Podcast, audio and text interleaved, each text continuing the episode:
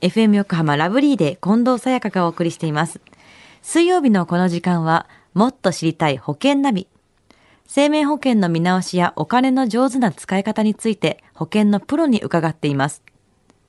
保険見直し相談、保険ナビのアドバイザー、中亀照久さんです。今週もよろしくお願いします。はい、よろしくお願いします。さあ、今日のもっと知りたい保険ナビ、テーマは何ですか？はい、今日のテーマは、はい年金定期便についてです。はい。近藤さんにも年金定期便、毎年送られてきてると思うんですが、どんなものかわかりますか？ちょっと年金定期便ですか？ええ ?DM みたいな感じですかね。あまあ、DM という DM ですけども、はい。あの、この年金定期便というのはですね、はいまあ、毎年、あの、お誕生日月に送られてくることになってるんですね。うん。まあその時に、はがきだったり、はいあの、封書だったり、年齢によってですね、違うような形で送られてくるんですけども、うんうんご存知だったですか？あ、年金がいくら、この月からこの時期まで現れてるよ、みたいな、こう、ペリペリって剥がすはがきですね。はいあ、そうです、そうです。あります、あります。あ、知ってます。年金定期便。そうですか。はいよかった。まあ、知らない方も結構多いんですけどね。はい。そういう名前がついてたことを知らなかったです。ああ、なるほど。はい。で、そのですね、あの、まあ、年金定期便なんですけども、はいまあ、封書で、まあ、届く方っていうのと、まあ、先ほどのハガキで届く方っていうのがあるんですけども、はい。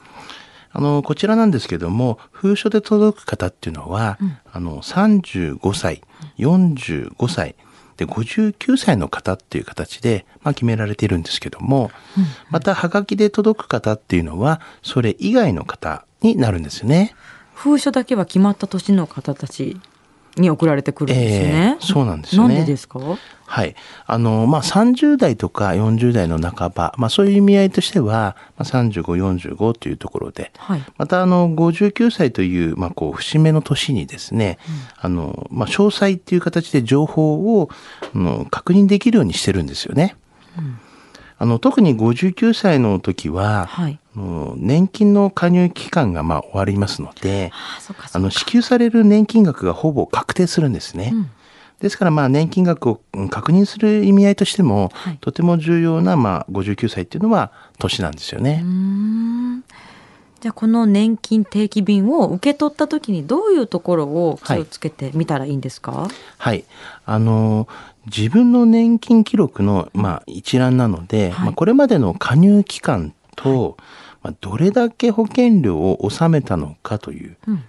まあ、年金がいくらもらえるのかと、まあ、そういったものをですね、年金定期便を見て、まあ、確認していただきたいなというふうに思うんですよね。うんそして、まあ、この時に大事なのが、あの、電子版で年金ネットっていうのがあるんですけども、そちらの、まあ、確認をしてほしいんですね。電子版であるんですね。はい。年金ネット。はい。はい、これは年金定期便に記載されているアクセスキーをもとに専用のサイトにアクセスすることで自分の年金保険料の納付の履歴などをネットで見ることができます。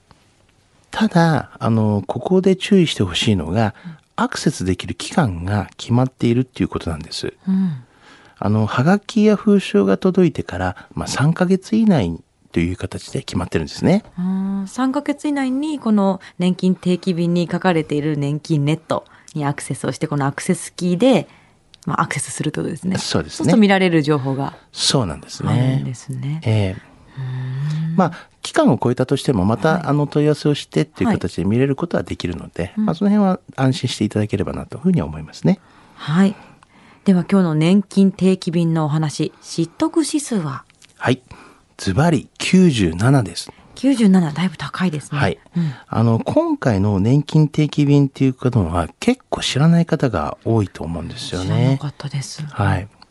まずは、あの、自分が受け取る公的年金はいくらなのか、なこれを知らないと、まあ、対策もできないということなんですね。そうですよね。はい。で、自分がもらえる公的年金の把握からまずはして始めたいなというふうには思ってます。あの、50歳以上のうん人のまあ年金定期便にはですね、あの公的年金の見込み額が掲載されてるんです。うんで、また49歳以下の方にはですね、あの、これまでの加入実績に応じた、まあ、年金額が、あの、掲載されているという形なんです。うんまあ、ぜひ一度ですね、ご確認を皆さんしていただければな、というふうには思ってますね。はい、ありがとうございます。今日のお話を聞いて、年金や保険についてもっと知りたい方、中亀さんに相談してみてはいかがでしょうか。詳しくは FM 横浜ラジオショッピング、保険ナビ保険見直し相談に資料請求をしてください。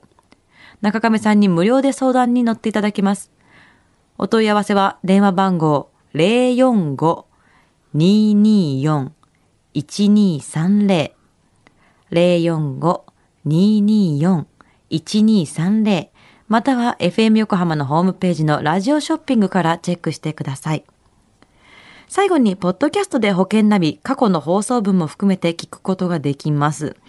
iTunes で保険ナビで検索していただくか、FM 横浜のホームページ、ポッドキャストからアクセスできます。この番組、ラブリーデーの Facebook にもリンクを貼っておきます。